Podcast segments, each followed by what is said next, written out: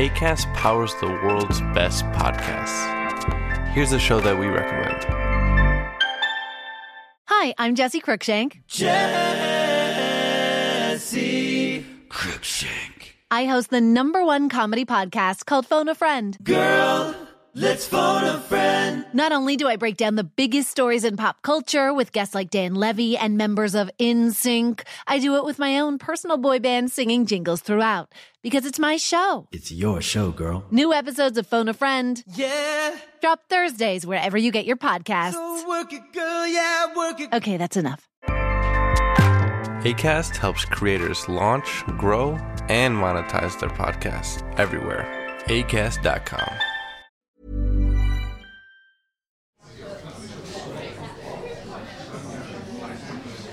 Welcome to the London Review Bookshop.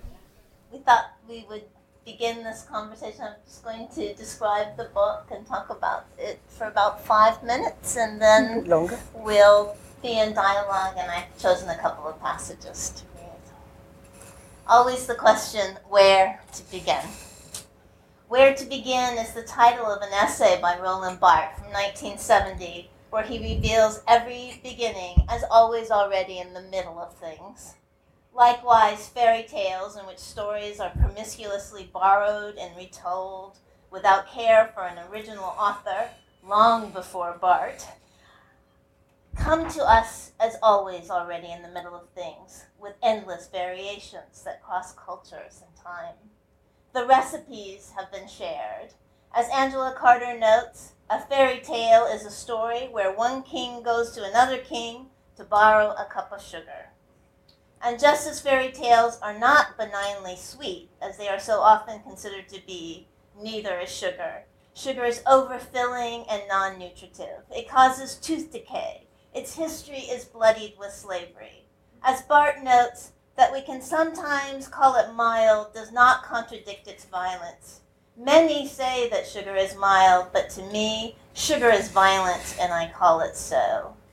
Like the violent sadist of the fairy tale, Bluebeard with his wives, the stepmother in the juniper tree who kills her stepson and feeds him to his own father as delicious stew. My mother, she killed me, my father, he ate me. The witch who wants to fatten up Hansel to make him more delicious, sugar overtakes. Aurelia favors the fairy tale as not yet vaccinated or censored with puritanical ideology and tastes of the violence of sugar. An Aurelia is the pupa of an insect, which can reflect a brilliant golden color, as the chrysalises of some butterflies sometimes do. The great lepidopterist, author and lover of fairy tales, Vladimir Nabokov, his favorite fairy tale was The Little Mermaid, happened to write a short story entitled The Aurelian. At the center of the tale is an elderly dreamer, a collector of butterflies named Paul Pilgrim. Like Paul Pilgrim, fairy tales themselves are wandering pilgrims in search of a better life and a full belly. After all, the fairy tale gives even the little guy hope, insisting that one deserves to be happy and free and full. This concept has been celebrated by Ernst Bloch and Jack Zipes, Marxist philosophers who find hope in the utopian politics of the fairy tale. Aurelia is gold. Aurelia is a feminine name derived from the Latin aureus, meaning golden. Sylvia Plath's mother was named Aurelia. As Ernst Bloch simply put it, all fairy tales end in gold. But the greed for gold is dangerous. Midas's greedy wish for everything that he touched to turn to gold made it impossible to eat. Aurelia, A U R E L I A, is a homonym with Oralia, O R A L I A, a word coined by the literary scholar Michael Moon, suggesting both the oral tradition of the original fairy tales and the fairy tales' affinities with eating, especially when it comes to the great literary fairy tale Alice in Wonderland. You'll remember she survives her way through Wonderland by eating, enabling her to grow and shrink.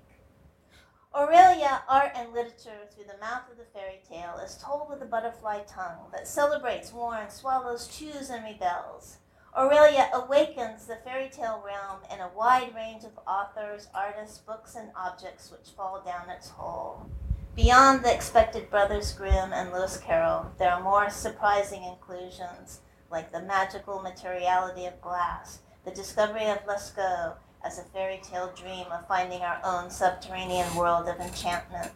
Langston Hughes' Brown Fairies for America's Children of Color, the grandmother and Little Red Riding Hood, as photographed by the Japanese artist Miwa Yanagi, as a disturbing image of Hiroshima after the bombing.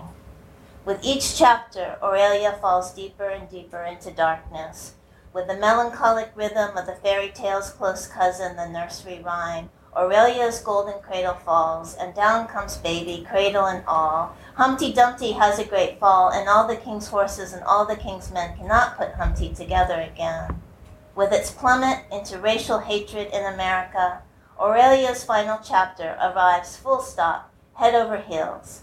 There's no place to go, save for back out of the hole and back to the beginning, or perhaps I should say, in the middle.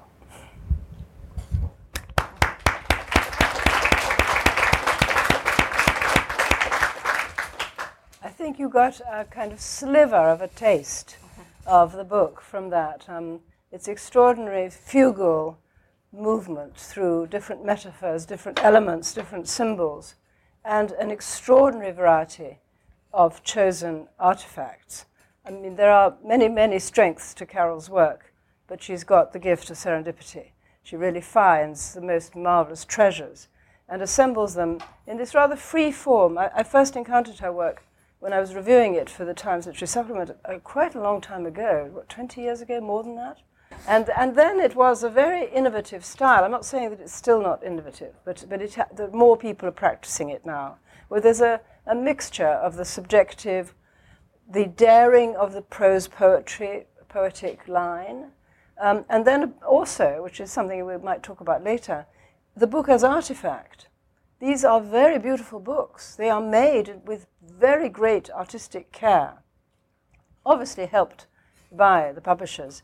But the typography, the, the marginal settings, you'll see when you look at it. Um, the combination of handwriting, which takes you into the idea of the intimate, very important to Carol, that we can be critics and scholars, but at the same time, we can also experience things as it were, it was a love letter, a love letter or an exchange with a child, and so forth. But I want to, to begin as, in terms of a question. I want to begin with you asking you to expand a little bit more on this image of the mouth, because a lot of the threads through the book um, connect, are connected through the idea of the open mouth, the O, which is both a, a gap, a hole, a sinkhole, the rabbit hole in, in Alice, but also it is voice. And, it, it, and then at one end is voice, and at the other end is a kind of a maw, a, a cannibalistic open mouth, the greedy child, the child that Klein talked about, who you know, devours the mother's breast, um, bad, bad mother withdrawing her breast. Um, so I want you to just because I think it'd be interesting for them to. I mean, you talked about it a bit in that introduction, but this Aurelia is of course connected to fairy tale as an oral medium in many respects, which is coming back through film and so forth. And orality as a form of consumerism. So, um, well, like Alice in Wonderland, she says she's always interested in everything that has to do with eating. Um, so I think it was through, partly through Alice in Wonderland, that I got interested in the literary fairy tale and its relationship um, to eating. And of course, I was interested in this child's body that shrank and grows, grew through Wonderland and her ability to control it. Um, and I'd written a lot about the child and Lewis Carroll's photographs, but when I reread Alice in Wonderland more recently, I realized that she didn't eat much of anything at all. She just takes a little sip or a little taste. So there's almost a kind of anorexic or anorectic approach to consuming in Wonderland. So that's one of the mm. oralities I was interested in. And of course, Lewis Carroll is such a great writer and punster, so that he plays with language and letters in that way. Cannibalism is, is in the fairy tales, but it's to me it's always a, strongly. a, an image of the pregnant body who seems to have swollen another hole. And I think my interest in motherhood and writing about mothers um, comes through that. I mean, it's just a footnote, but in fact, Lewis Carroll campaigned against vivisection. yes, yes. so he really, and he, and he also instituted high tea in his college in Oxford, um, or tea rather. So he actually introduced jellies and cakes. I mean, he really was quite uh, autobiographically concerned with the problem of not killing animals uh, for human pleasure and and, right. and, and, and sweets, the pleasures That's of right. sweets. That's right. And you see that though in Alice in Wonderland with Mm. um, all the animals like Dinah's. I mean, the mouse is afraid that he's going to be eaten and so forth. Um, but also Lewis Carroll, when he um, is uh, was at a dinner party, he would record what each guest sat Mm. and where each guest sat and what each guest ate, and he was quite obsessed Mm. with food himself, only taking a sip of sherry and a biscuit apparently for uh, lunch. Mm. And he always took all of his child friends to the dentist. So he had some obsessions with sweetness. Um, so I think Carol is a, is a good person to, uh, to start with Yes. that. You've actually uh, written extraordinarily well about many writers who are very concerned with childhood, and you mentioned that. But it does raise a, a point, I think, here about what you think of as the fairy tale. That's right. I mean, there are many figures who are eccentrics, who are in some ways on the margins of society, people who uh, gravitate to this world, both an imaginative world of the fairy tale and an actual population of children, as Carol did. I mean, there's a, there's a, there's a shift of definition of fairy tale in the book that's implied. Um, because these are not, you, you mentioned some of the Grimms, and you mentioned Perrault, and you mentioned some, I mean, you, Virginia Petrie or Right. Sleeping Beauty, I mean, and Red Riding Hood and so forth. But a lot of the people like Carol have actually created worlds of their own That's that use the language of the fairy tale. But they, they, they need to go through this, this place of the imagination mm-hmm. to do what they do. Mm-hmm. I mean, you might want to take one example because they're obviously very varied. Mm-hmm. So perhaps you, I don't know, you, and you, I know you want to read about Meatyard. Do you want to talk about Meatyard before you read about him? Yeah, I could, I could talk about Yeah, uh, Ralph Eugene Meatyard. Is this a photographer? He's an American photographer. Do you know his work? I think um, very few people all? here would know. Um, he is becoming quite popular, but he was um, an optometrist, so he's interested in uh, vision, and uh, he was um, a photographer that took. Um, I know you can't see it, but there are some amazing pictures Yes. that he took, all in black and white, um, of his wife and his children wearing very frightening uh, rubber masks um, so that they look like Rumpelstiltskin kinds of figures. And it uh, has a sense of um, the Southern Gothic. They're often in old houses that are falling apart and in jungles, you know, growing enough kudzu to uh, eat you alive. So they have the feeling of maybe Hansel and Gretel or Rumpelstiltskin, but very much um, with a Southern Gothic sensibility. So there's a sense of a magic and horror in there. And there's something, I think photography itself has a kind of fairy tale sensibility to me, that it's a kind of magical medium. And uh, friends, child friends of Lewis Carroll talk about what it was like, you can imagine, in the 1860s to go into the dark room with him and to see photographs magically appear, images that are real but not real at the same time. And that's something I associate with the fairy tale um, itself. But well, maybe I'll read now a, a little bit about Ralph Eugene Meat, Meatyard.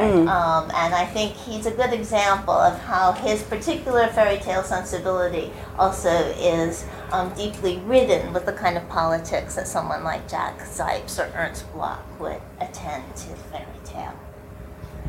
So this is from a chapter called What is Black and White and Red All Over? And my answer is the photographs of Ralph Eugene Meatyard.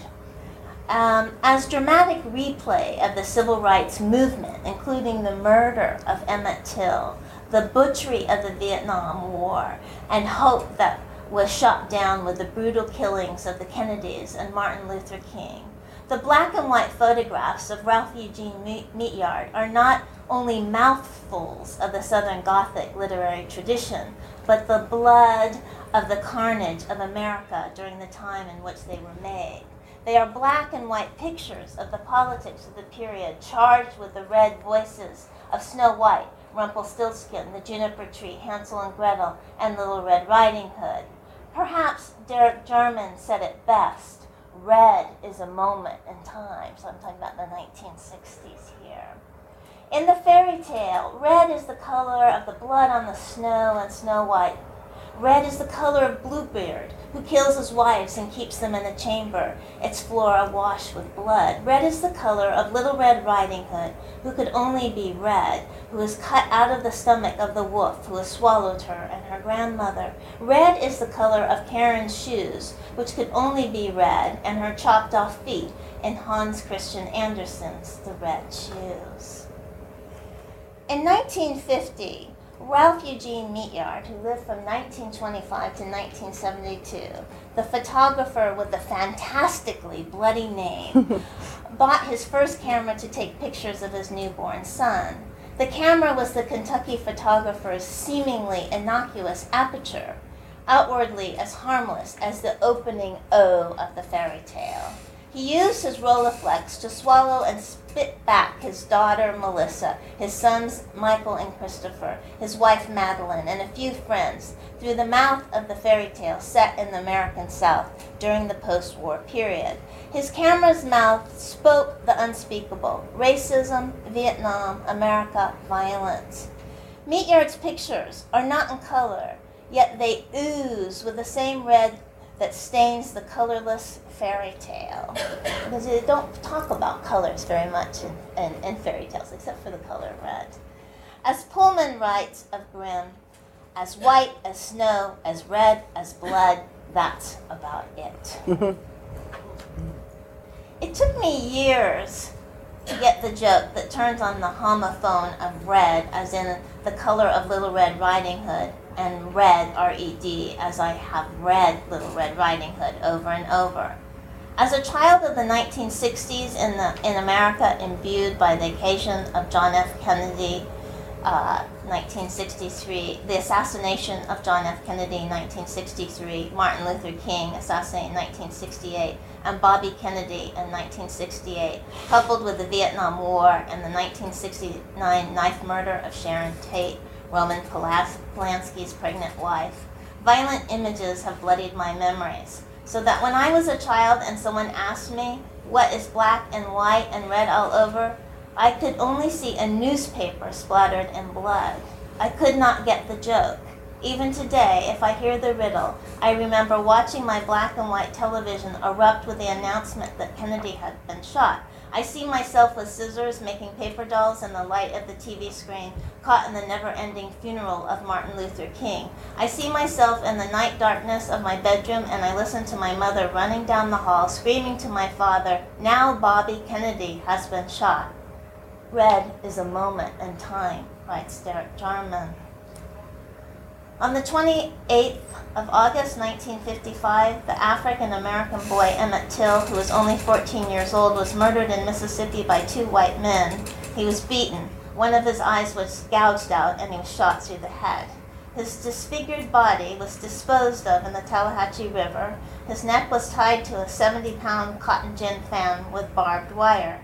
He was lost in the river for three days. When the poor boy's body was returned to his Chicago home, Till's heartsick mama insisted on a public funeral with a glass covered casket. She wanted the world to see her son's unrecognizable, brutalized, disfigured, tortured, ruined, mutilated, mutilated face. Tens of thousands went to see the black boy encased in his little snow white glass casket.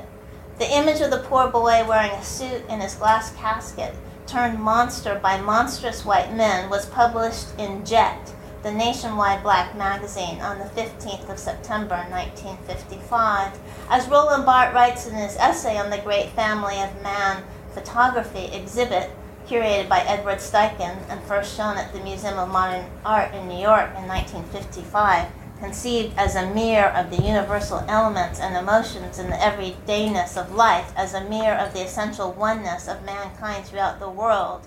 Barthes asks, why not ask the parents of Emmett Till, the young Negro assassinated by the whites, what they think of the great family of man? I ask, should I show you Till here?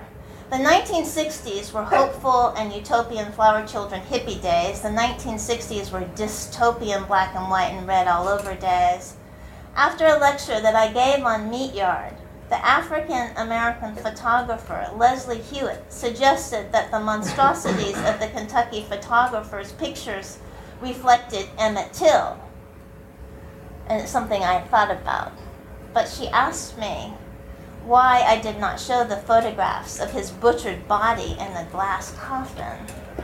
I replied that I felt I could not show that image, to which she correctly replied, but his mother wanted us to see. His mother wants us to see her boy in his glass coffin framed in gold.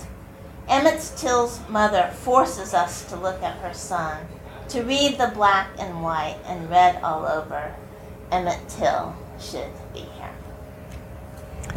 Thank you. Thank you. I mean, you know that it actually became a kind of cause celebre recently in New York that Emmett Till was painted at the Whitney Biennial, and that ah, and they had to move the painting. I think they didn't take it down in the end, but they had to move it to a different position. And she had painted the, from the photograph. That's right. But yes, um, that. and there was a kind of um, demarcation of uh, who has the right, exactly as you, as you discussed there, um, to look upon these atrocities. And that, that, that, inter- that raises, I mean, it made me realize listening to you that what you, how you see the fairy tale is as a kind of structure to through which you see other things. That's so it's right, not yeah. so it's not the fairy tale itself that you're looking at in this book directly. No. It's the way that the fairy tale, and the interesting thing about this case, the, the photographs and the uh, Eugene Till, is that fairy tale is so much about horrors that are ordinary horrors. You know, child abuse, uh, husband-wife abuse, um, murders, private murders, so forth, and and somehow the, the form, its simplicity, kind of masks that and makes it possible to to face it. But you're, in a sense, going it the other way around because even though Yard's photographs have got masks on, they, they are face, there's a lot of facing issues in what you look at. Um, and so some of the material is quite controversial, I'd say, Yes. uh, yes, and, yes. and, and uneasy making. So perhaps you could talk a little about how you, um, you approach these areas of sometimes kind of quite, I mean, uh, Faucon to me, there's a photographer in the book who's discussed called Faucon, who, uh, this is quite uneasy making for me, I find, these, these pictures of little boys. But we'll talk about little boys more. You just answer about Faucon first, please. I am using the fairy tale as a lens in which to look through the world. And I think that's my approach in the book. And also to look at things that we feel uncomfortable about, that we might not be able to Yes. resolve, um, which I think the fairy tale leaves open. That's Yes. the structure of it. Wh- Why didn't she do this? Or why did they um, accept that? Um, so the, the problem of Emmett Till is, is, is, is, is that kind of problem. I ended up giving a blank page in the book yes. um, and saying that Emmett Till should be here, which was my way to begin to resolve the problem of representing him but not representing him. Bernard uh, Faucon, does anyone know um, Bernard Faucon's work? Oh. He is um, a French uh, photographer um, who takes photographs of mannequins, mostly adolescent boys, um, color photographs, and he sets them up um, in different settings, almost like vacation or holiday settings. um, in France, and they're often places that he went to as a child, and they're very creepy. I have many wonderful students here tonight, and they usually hate Faucon. Sometimes they grow to like him, and I agree. They make you so uneasy, and what he does is he puts a real boy next to these mannequin boys. So you do this double take of what's real and not real, and that's sort of the magic of his fairy tale approach. So he takes the magic of photography and then disturbs us by we can't figure out our reality. How I got onto him though is I always make the same joke, I apologize, is through my boyfriend Roland Barthes. So that Roland Barthes wrote a little essay in 1975 in a magazine called Zoom on Bernard Faucon. And I'm like, because he doesn't write on that many artists, so mm. who is this Bernard Faucon? So mm-hmm. that's how I got interested in that. And I am interested in issues of children and adolescence and sex- sexuality.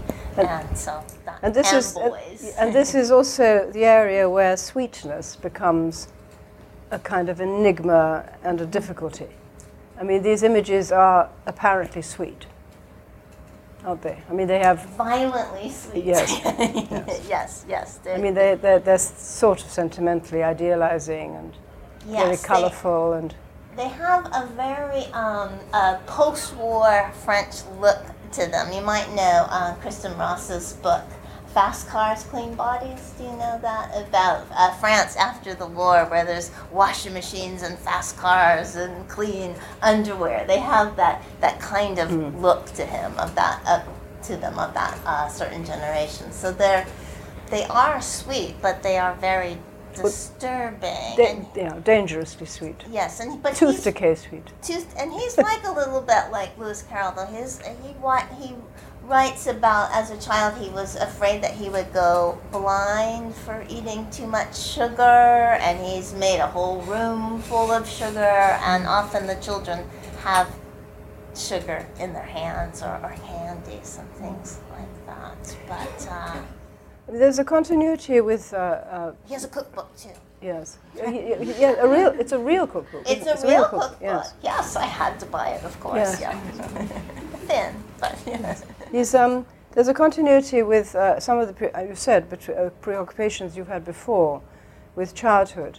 And fairy tales became only really targeted at children at a certain period. I mean, it was a kind of mo- early modern to Victorian period whereby they were seen as, and that's really because they were s- seen to be fantastical, and somehow we adults should have grown out of fantastical imagination. We should be rational and empirical and not go for this kind of thing. So, but um, but I think that there's a tendency. I don't know if you'd agree.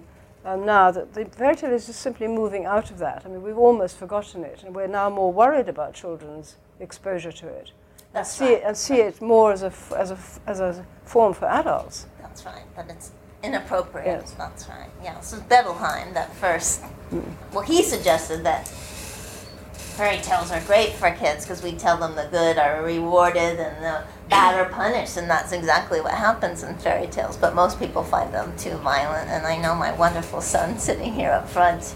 He was really disturbed when I insisted that we read the original Rumpelstiltskin to him. Yes. They turned out really good. But also, I mean, the, the, there are many of the, great classics that aren't quite so happy ending, have, don't have such happy endings as people imagine about the form. I mean, Little Mermaid that you've just. Yes, Hans Christian Yes. Andersen are Yes. all downers. Yes, Absolutely. yes. Yes, yes. Unless you believe in God. Yeah. Yes, yes. So, um, do you think that this, the sexual gender, sex and gender aspects that you've looked at so much before, uh, do you feel that you've been through that and you don't need? Because I, I actually missed a little bit uh, connections to your wonderful book, Reading Boyishly, because there you mount this marvelous argument for soft men, um, or soft. Yes, soft, soft, yes, for soft. I mean, you call it this, it's a defense of the sissy That's right. through yeah. the lens of Winnicott, Barthes, uh, Proust, Lartigue, Lartigue, Lartigue. Um, so these, these, these men who w- were not all gay, actually, they were, um, Lartigue was not gay. Um, Winnicott wasn't gay, so it's not all. It's But they- very deep connections to the mother, or Yeah. to the apron string. So even though Winnicott was not gay, he of course wrote about the Good Enough Mother Yes. all this marvelous work on motherhood Yes, and used yes. the idea of psychological treatment as being like maternal care. So. A lot can happen in three years, like a chatbot may be your new best friend. But what won't change? Needing health insurance. United Healthcare Tri Term Medical Plans, underwritten by Golden Rule Insurance Company, offer flexible, budget friendly coverage that lasts nearly three years in some states. Learn more at uhone.com. Many of us have those stubborn pounds that seem impossible to lose, no matter how good we eat or how hard we work out. My solution is PlushCare.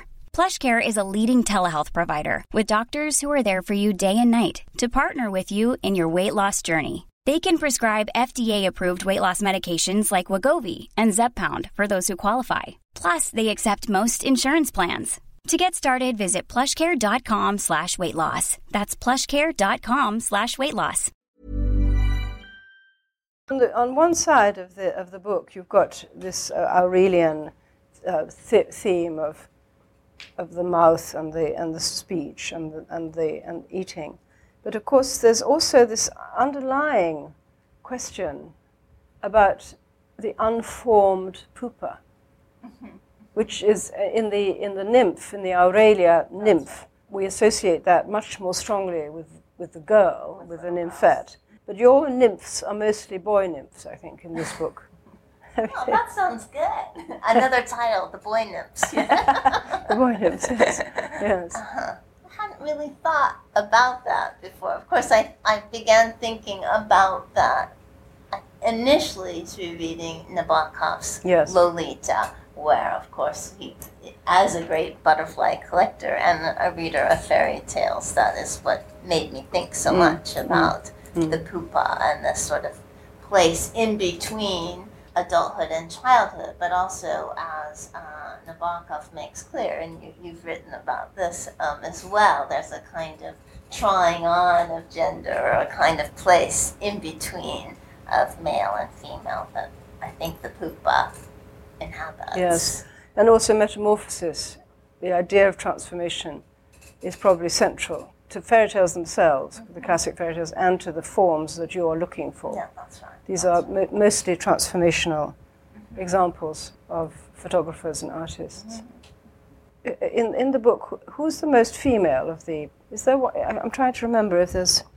There's, there's Francesca Woodman. Do you want to talk a bit about her? Female? I'm getting hung up on what's Yes, we- feminine, yes, what's I know. feminist. All my Yes, graduate yes. school nightmares are coming No, back. no, you're right, you're right. I can't even Yes. answer the. f- I, Yes. I was a student of Donna Haraway who didn't believe in gender. We should just should be science fiction. So, Yes, but yes. the most feminine. Well, only I, I'm just interested because you had this reading boyishly. I'm interested in the question of not only reading girlishly, but also mm-hmm. making girlishly, Making her- creating things girlishly. I think I think I'll ask I, I'll ask you about Francesca Woodman. Okay. Well, I, I would like to own making things girlishly because I think that's been my approach to life for, for Yeah. a long time. Yeah. Maybe I- I- even in the the way in which I write, which I do. Well, it's something that Eve Kosofsky Sedgwick calls weak theory. I think that's what I do. That and, and that you have to embrace. A, it's not that it isn't important, but there's a kind of softness to it, a kind of boyishness to it as well. Yes.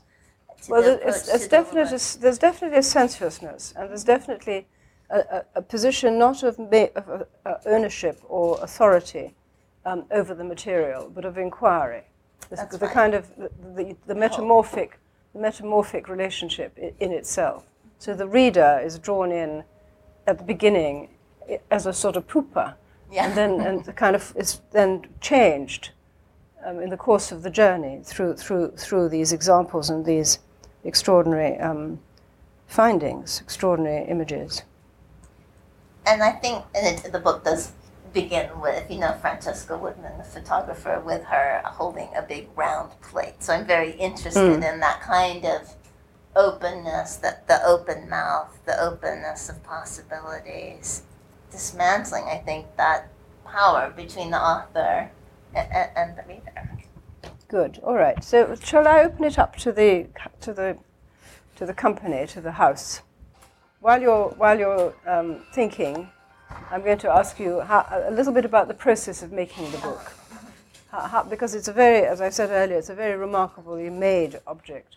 Do you start with a series of key images, or I keep a lot of notebooks and I store images that maybe have to do with the research that I'm doing right now, or I might return to them many years on. So I go back and forth between finding new images and going back to the old notebooks and writing about. Those and how images. did you persuade the publisher to publish so many pictures in color?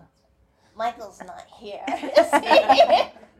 You can talk, He's a Frank. very funny man. He has a good sense of humor, and um, I'm not afraid to beg. and uh, so I start out begging.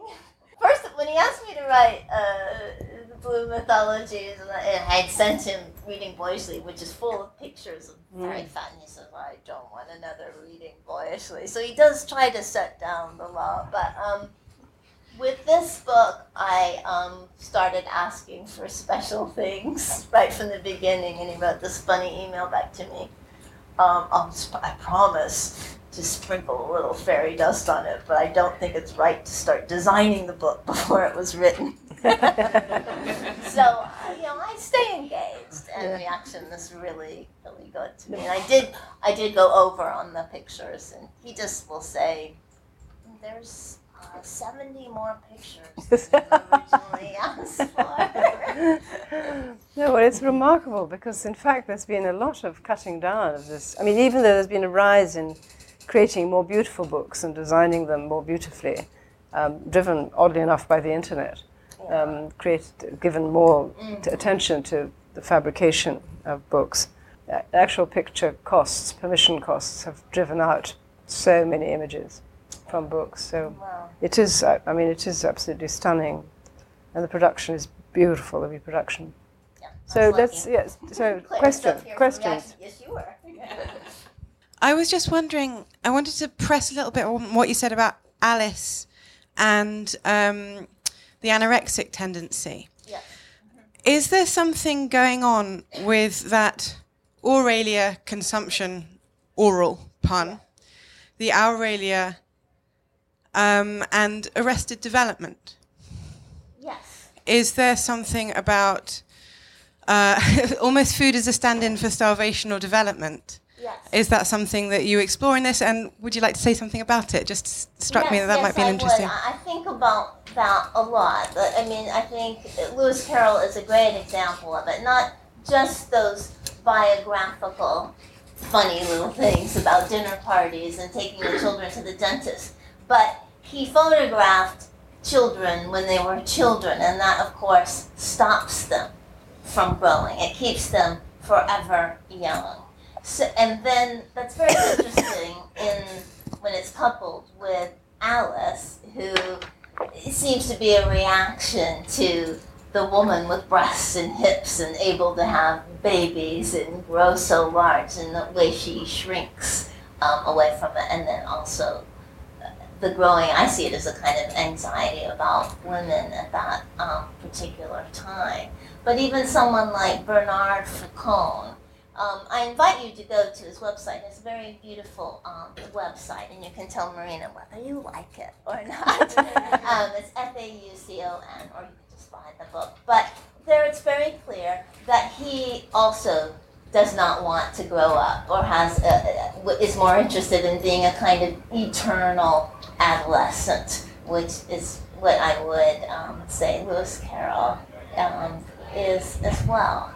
Um, so and we see that in this, you know, like J.M. Barrie's um, Peter Pan, where you know Peter Peter doesn't eat anything at all. He, he can he can make himself look full when he's not eating at all. He'll he'll bulge out his belly, and I think there there's an idea to eat is to grow is to die, and I think a lot of these. Uh, magical images, whether they're of Faucon or the stories of Lewis Carroll, are about that. And that very much relates to photography, which keeps the child or the person forever alive or forever small. But of course, at the same time, it's the death of that particular moment.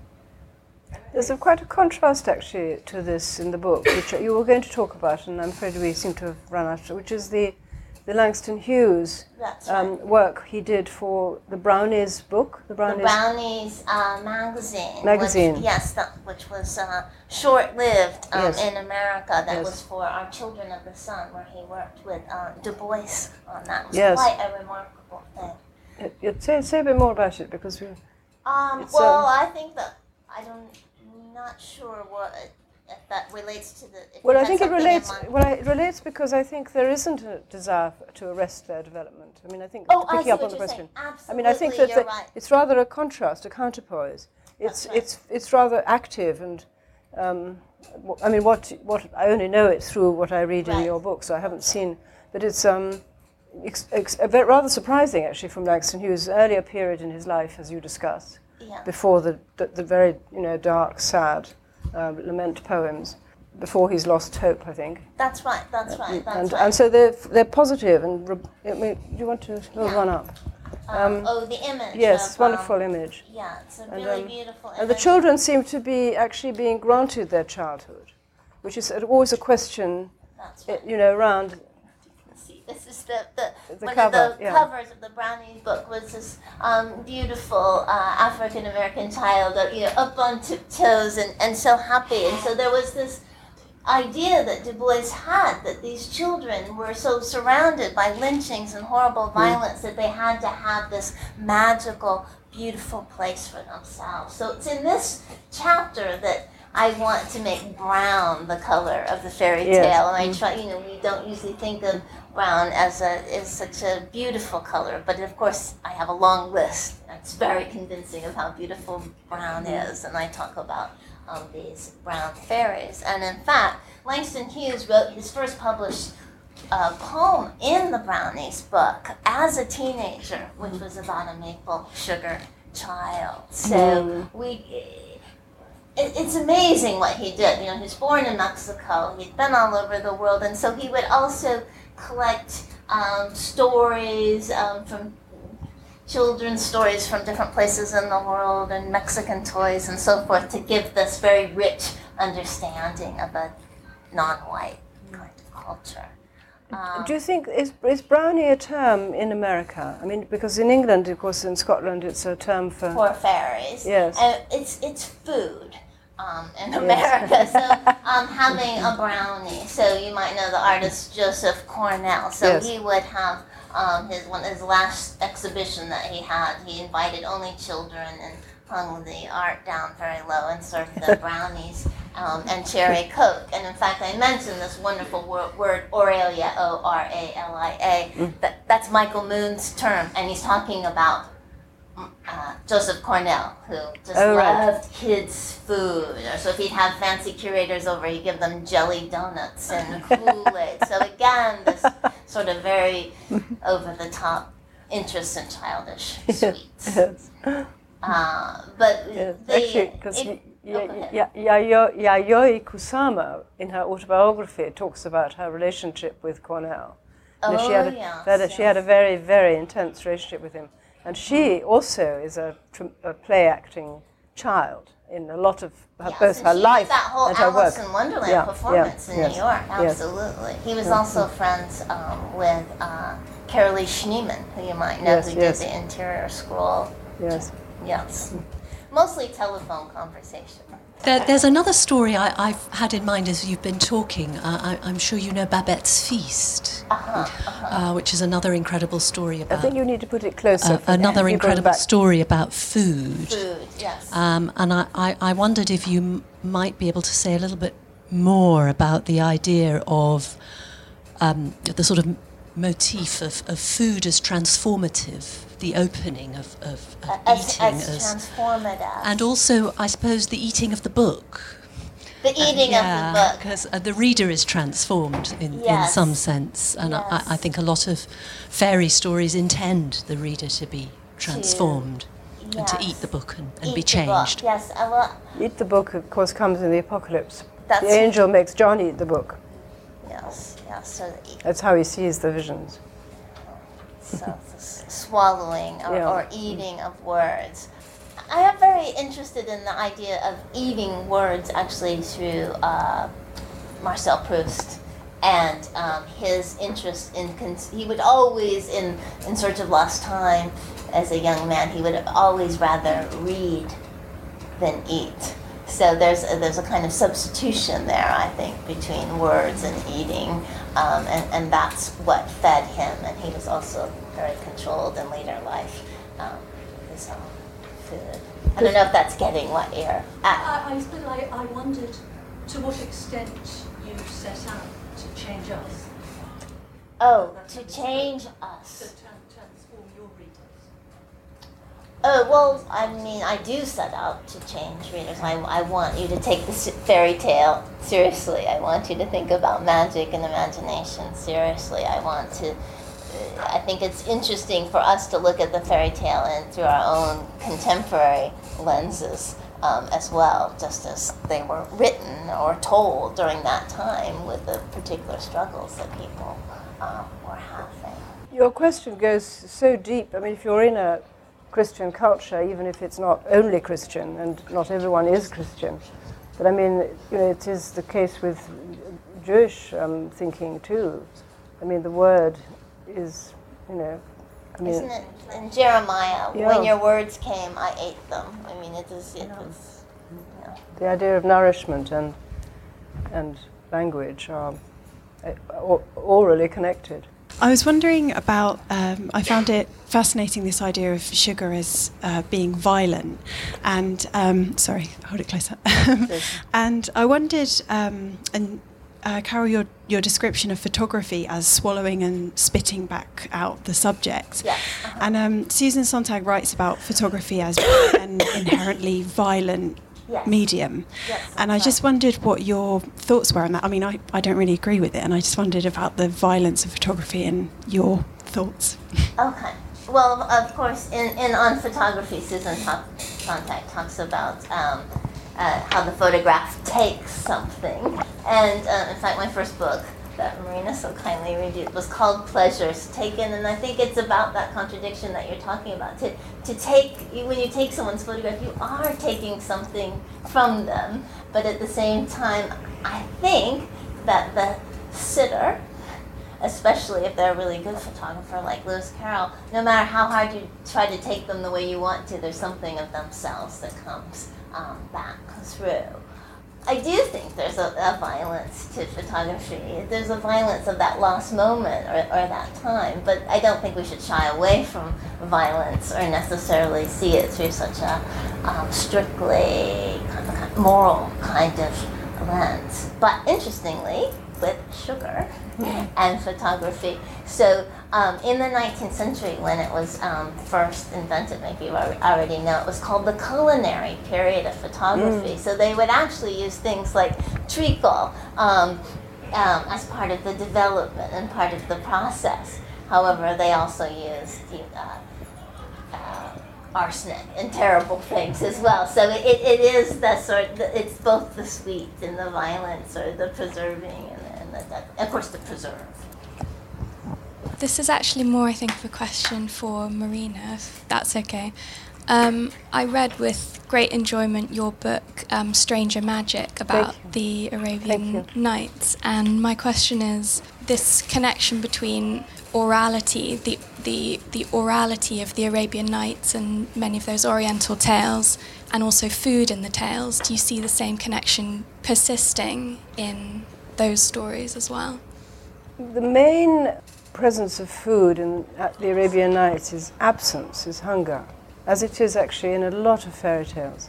So Aladdin, when the genie arrives, the first uh, thing he, he produces for the family is food. They're starving. Um, and poverty and you know, absolute disaster fall upon many, many characters in many different settings, actually, sometimes domestic, sometimes. So, and that, I mean, that is something that could have, hunger is in your, your book, in your, in your orality, but actually there's more sufficiency. There's more of a sense of, of, of, of, of not, not, not a kind of, yeah, it's not the same as famine. It's not the same as famine, but I think there's a kind of desire or emptiness Mm. or hunger for Mm. something more Yes, that mm, photography, I think, Yes. represents. But it's Yes. not a real Mm. lived experience of hunger. Mm. It's interesting because the Arabian Nights is very, very oral in its structure because it's a series of, you know, nighttime conversations and recitations, but it doesn't actually have the same seg- segue into. They, for they never eat during the telling of the story because they're in bed, which is quite. You know, so Even though it's such a great place to eat, I find. My father disagrees. Yes, yeah. yeah. There's no, there's no mention of it. But then, of course, the bedtime scenes are very laconic. Obviously for both of you, your main focus has been on the semiotics of fairy tales, the meanings you can read into them and, and take from them. But I wonder if you had any views on the origins of a lot of the, the, the, fairy tales. I, I remember reading a book recently about the Grimm saying that, in fact, most of the tales there, the famous ones, rather than having a, a kind of Volk type origin, in fact, ha- had literary origins back in, in, in, in the 15th century in Italy. So, in fact, th- these weren't some upwelling of, of, of national kind of feeling. They were always literary tales. I wonder if that was relevant to either of your, your views on fairy tales. I think Angela Carter would say, why this need to find the original author? That's why I talked about borrowing a cup of sugar. That they, these tales are out there, but where, who was the first person to tell that tale or write it down, and how does that change that story for us? Um, so I think all of them are always going to be in the middle of things. You're never going. You're al- there's always going to be an earlier one that you can find or another rendition. Not that those histories aren't important, but I also wouldn't want to play down the oral retelling of them. I think you're an expert on all Well, I'm. I'm not an expert, but I think it just flies in the face of the fa- face of all our experience. I mean, all of us who've ever read or been told stories know that the odd thing is they have a sort of facial resemblance. They sound, you, you kind of know the grammar of them and where they might go. Then they'd spring a delicious surprise because this is a new variant. But even from quite young, you get that sense. And that's because they're extremely ancient. They, they, they can be the earliest Cinderella we know. It is very much Cinderella because there's a lost shoe involved. Is from China in the 9th century. The, And do she and she it in married the and she marries a prince. You know, it's uh, she um, and you know he's studying for because it's Chinese and they're very keen on studies. He's studying, and she so which of course he never does in any of the Western ones. but um, but um, um, and and then there are just numerous lost examples, but who sometimes that sometimes sort of materialize. For example, the first mention of the Arabian Nights and the frame story of Shah- Shahrazad pleading for her life by telling stories and winning her the safety of women and herself is, mentioned in a very, very early text, but we don't have the Arabian Nights until later, but we have that mention. So there's a, just an endless family resemblances, and that's much more mysterious than the origin of each story, is how the human species had this astonishing imagination at the beginning, you know, uh, way back. Um, I remember John Berger once said, you know, about painting. He said, and drawing. He was in the caves at Chauvet, I think they are, and he and he said, looking at the uh, paint the drawings on this on the cave walls, he says, in the beginning there was no fumbling. Cavemen drew really well, and similarly, cave women told really good stories. And that book that you've, um, I think it's a very fraudulent and false book, and I'm extremely distressed by the, the fact that people are paying attention to it. Because I think that to say Straparola invented these ancient stories, it, I mean, Straparola is a very amusing, entertaining Venetian writer, but he's absolutely not the originator of the rags to riches fairy tale.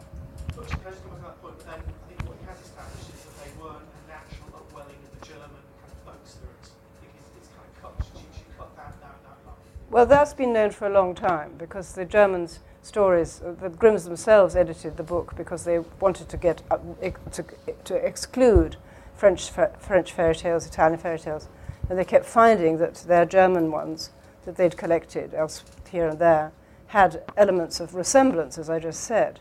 So, um, I mean, the same would happen if, if you tried to make an English national body of fairy tales. You'd keep trying to exclude bits.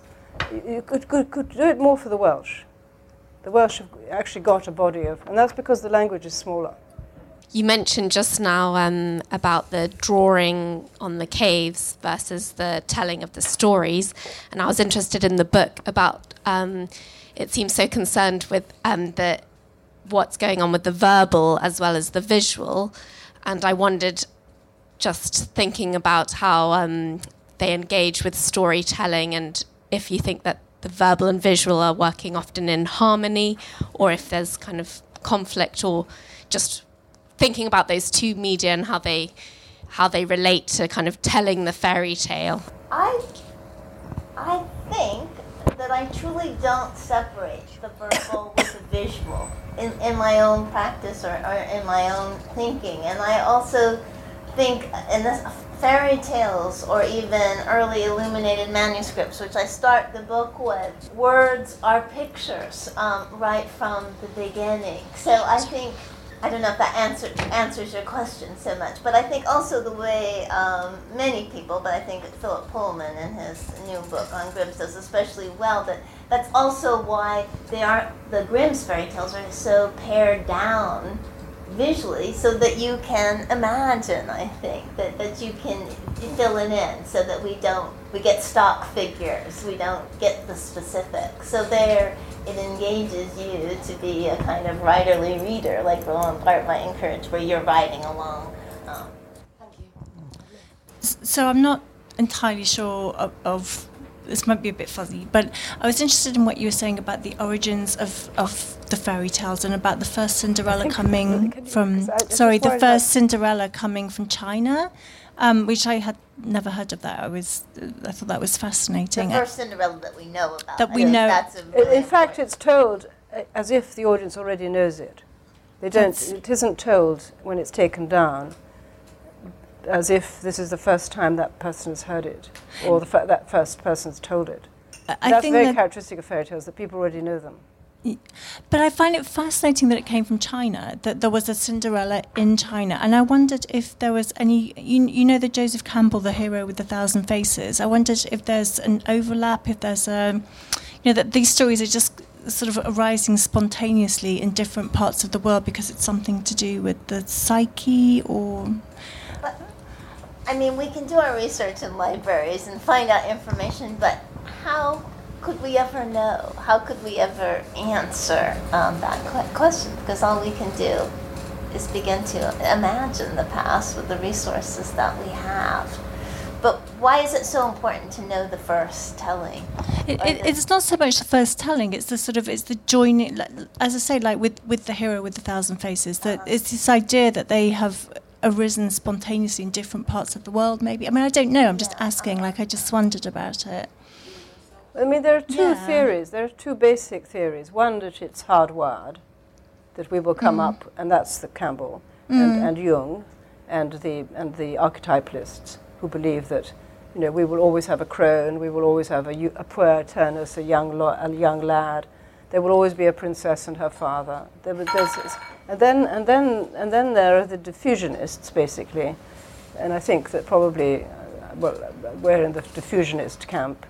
Um, which is that, bas- that bas- basically things are transmitted. Mm. Uh, that is mysterious, but you can you can trace it in pockets. I mean, the example I just gave of Wales not having a very having very unique stories, and the other example of where there are very unique stories is is in some of the s- Central Asia not, not, near the, not near the Silk Route, but further north.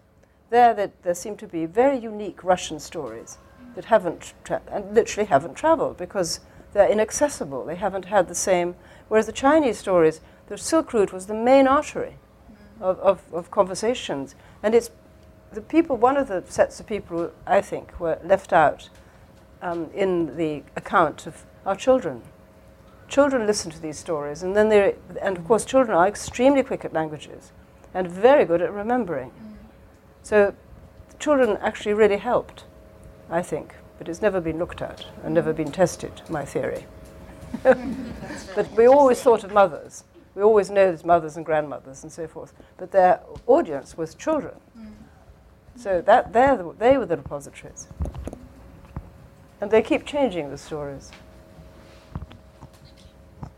Um, please do put your hands together and thank the LRB, of course, but also Carol Mavor and Marina Warner. Thank you very much.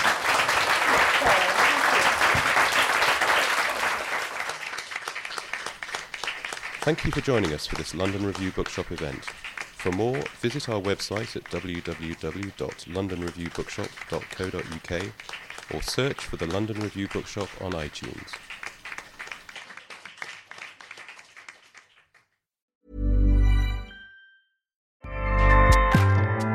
ACAST powers the world's best podcasts. Here's a show that we recommend.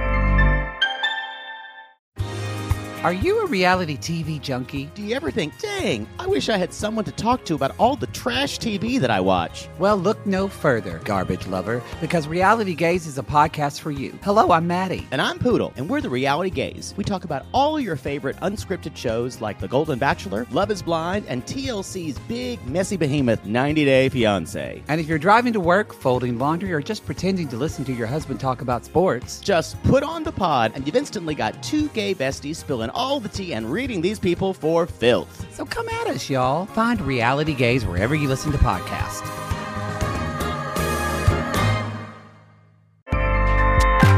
ACAST helps creators launch, grow, and monetize their podcasts everywhere.